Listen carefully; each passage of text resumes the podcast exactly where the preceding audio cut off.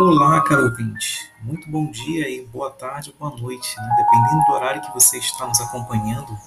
Eu sou César Nascimento e na podcast de hoje, no nosso canal Oração e Cultura, nós vamos falar sobre o tema tabu, que é sexualidade e espiritualidade. Espiritualidade não é tão tabu, mas quando nós falamos no sexo, geralmente nos vem uma ideia de culpa, né, de repressão.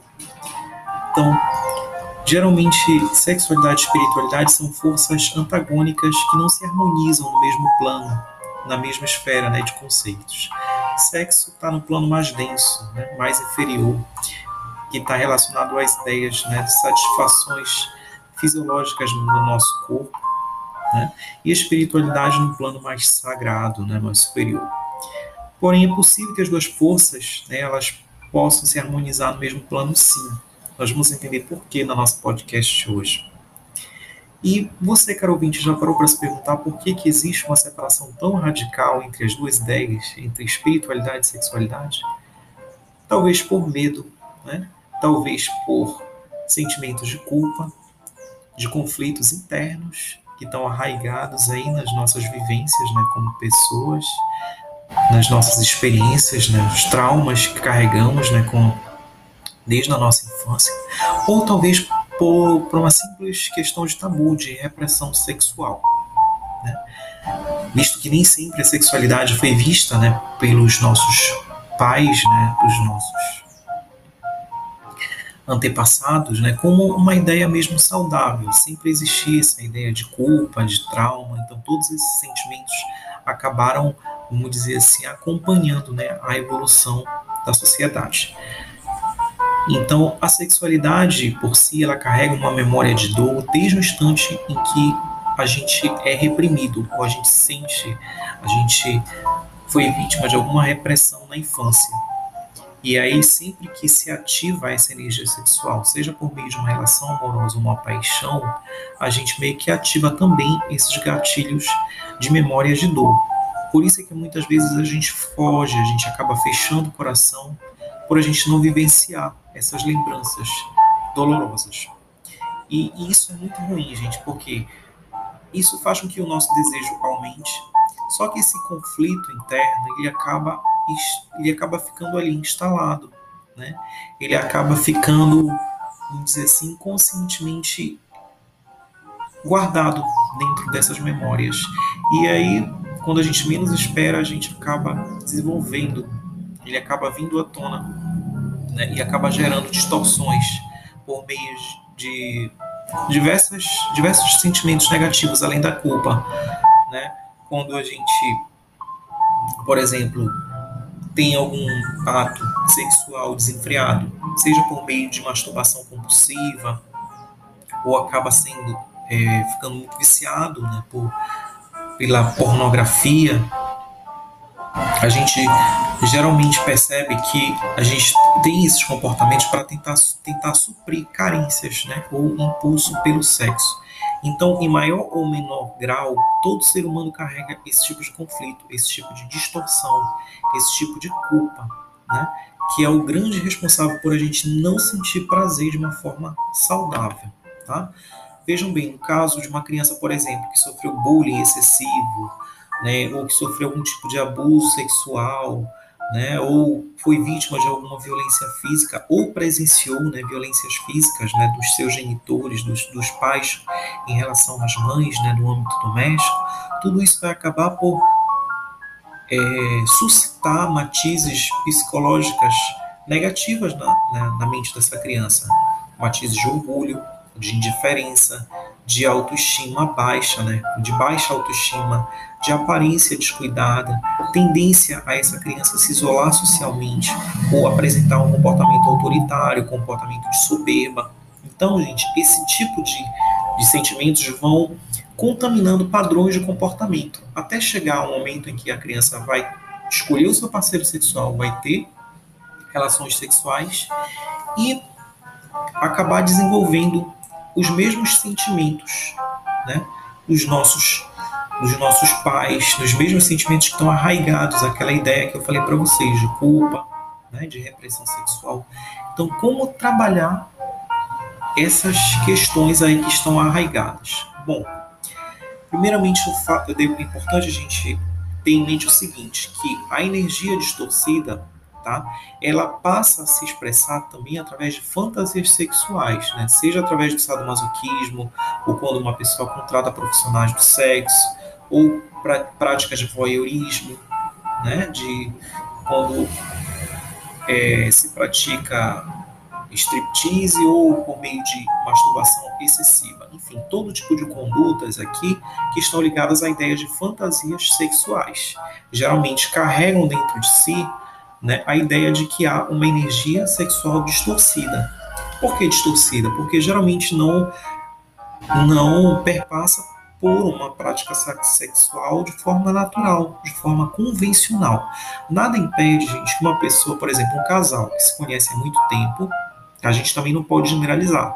Tá? Existe um casal que se ama, se respeita mutuamente, né, vivencia sua prática sexual no dia a dia, mas gosta, por exemplo, né, de praticar o, o, striptease ou se masturba de uma, um momento ou outro, né, desde que isso não vire hábito, claro, a gente deve, claro, é, mencionar que não faz parte da rotina do casal. Então, por não fazer parte, é, é, deve ser entendido o quê? Como uma energia sexual que faz parte do imaginário daquele casal, tá? mas que não necessariamente é, esse casal aí tem uma ideia negativa a respeito do sexo. Mas quando vira um hábito, né?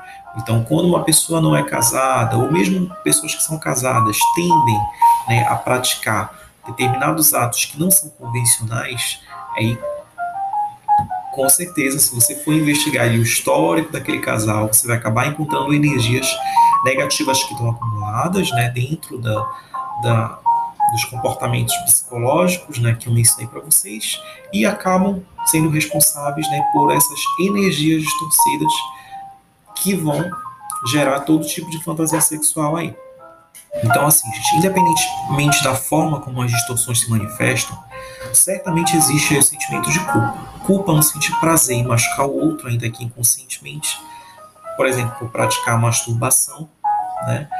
E culpa no, no, quando você percebe que você carrega esses impulsos e não é capaz de assumir a responsabilidade por eles. Então esses impulsos eles vão se acumulando no seu histórico né, de repertórios psicológicos negativos. Então, como é que a gente resolve essa situação? Primeiro de tudo é assumir a responsabilidade. Não, eu tenho né, é, esse sentimento de culpa que me consome desde a minha infância, né, eu sou responsável e eu quero a partir daqui viver uma prática sexual mais saudável. Tá?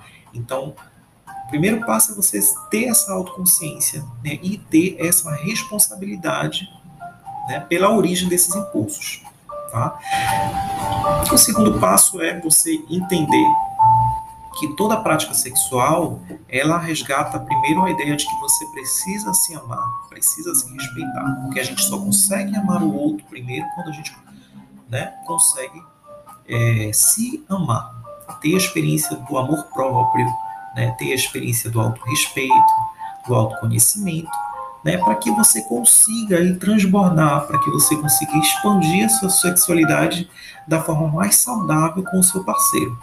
Tá? Então, quando as pessoas se conhecem, né, quando elas têm uh, uma ideia né, mais uh, evoluída né, sobre sentimentos de respeito, sobre sentimentos de amor próprio, elas têm um caminho mais evoluído, porque elas vão ser capazes de ter uma relação mais saudável, justamente porque né, as portas da, da consciência espiritual dela vão estar mais abertas. Né? Essas pessoas geralmente vão estar dispostas a conhecer mais pessoas, né? sem carregarem sentimentos de culpa, de repressões sexuais. Né?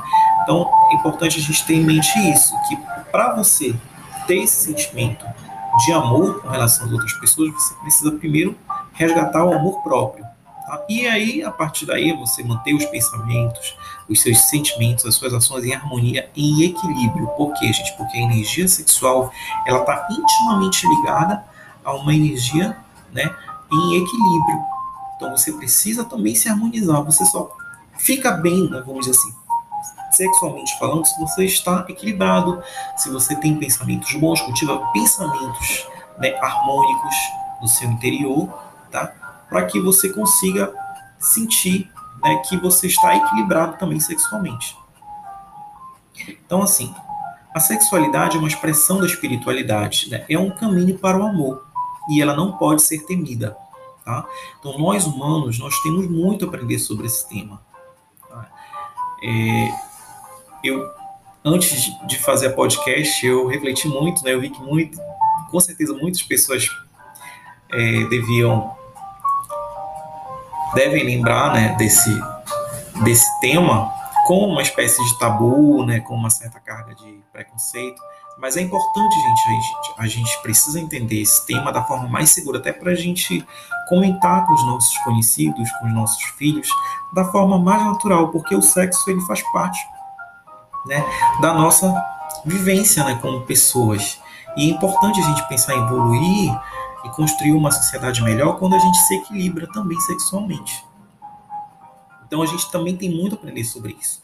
Então muitos de nós ainda, ainda a gente considera que as relações sexuais elas visam puramente a ideia do prazer, do prazer carnal e a ideia da reprodução instintiva. Não. É, você consegue, por exemplo, desenvolver uma energia sexual quando você, muito além do sexo, prazer carnal, você faz uma atividade criativa, por exemplo né? Porque a energia sexual ela está ligada com o seu chakra sexual. E o seu chakra sexual ele pode se expandir de diversas formas, não só através da, do ato sexual pura e simplesmente, mas quando, por exemplo, você desenvolve uma atividade criativa, né? Quando você pinta, quando você compõe uma música, quando você pratica uma atividade física, porque você, vamos dizer assim, sai da zona do conforto, você se permite, vamos dizer assim, expandir a tua consciência. Isso também está ligado com o desenvolvimento da tua energia sexual e, consequentemente, do teu evoluir como ser humano. Então, toda essa força né, que nos conduz com a ideia de ascensão do espírito, isso também auxilia a gente, permite com que a gente faça fluir a energia sexual, porque isso também envolve o sentimento verdadeiro do amor. Então, quando você tem amor pelo que você faz, quando você é, tem amor por pela pessoa com quem você se relaciona, você consegue né, desenvolver uma, uma uh, uh, se relacionar sexualmente com essa pessoa da forma mais saudável possível, tá? E quando você coloca amor nas suas atividades criativas, você também vai perceber que você vai sentir a sua energia sexual fluir da melhor forma possível, tá? Porque você está conectado no presente e você também está trabalhando de forma harmônica para produzir né, um determinado tipo de atividade criativa. Então, isso vai permitir com que você possa fluir de forma mais evoluída, de forma mais intensa, a tua energia sexual. Tá? Então, o tema que eu escolhi para para o nosso podcast, vejam vocês que ela não está limitada né, à ideia do sexo, e vai muito além disso. Tá? Então, vocês podem também ter em mente o seguinte, que fazer sexo e ressignificar a energia que ele traz com respeito e amorosidade, né, é muito mais útil do que você reprimir o desejo né, e gerar sentimentos e energias explosivos. Então, transcender o sexo é evoluir como humano. E a evolução é a melhor forma, gente, da gente se iluminar e se espiritualizar. Então, Cada pessoa que passa por você deixa uma espécie de fio energético. E esse fio, gente, ele leva anos para se desvincular. Então, o que, que eu quero dizer com isso? Quando você tem uma troca de informação íntima e genética, cada relação sexual com uma pessoa que você tem, você traz, você também carrega consigo e acaba trazendo e absorvendo informações dessa pessoa, né, do seu parceiro né, sexual. Então é por isso que é importante, gente, para cada relação que a gente tenha intimidade né, e possa fazer o, o, a nossa a nossa, vamos dizer assim, nosso ato sexual, que você possa se relacionar com uma pessoa que você tenha intimidade. Então, geralmente, a promiscuidade, ela gera trocas energéticas muito intensas e negativas.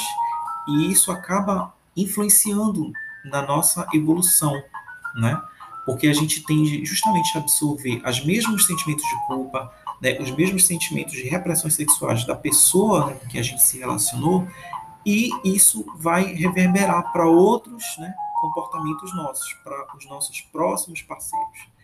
Então, tenha em mente que a atividade sexual é mais saudável, gente, quando você a pratica com quem você tem intimidade, com quem você ama e com quem você respeita, tá?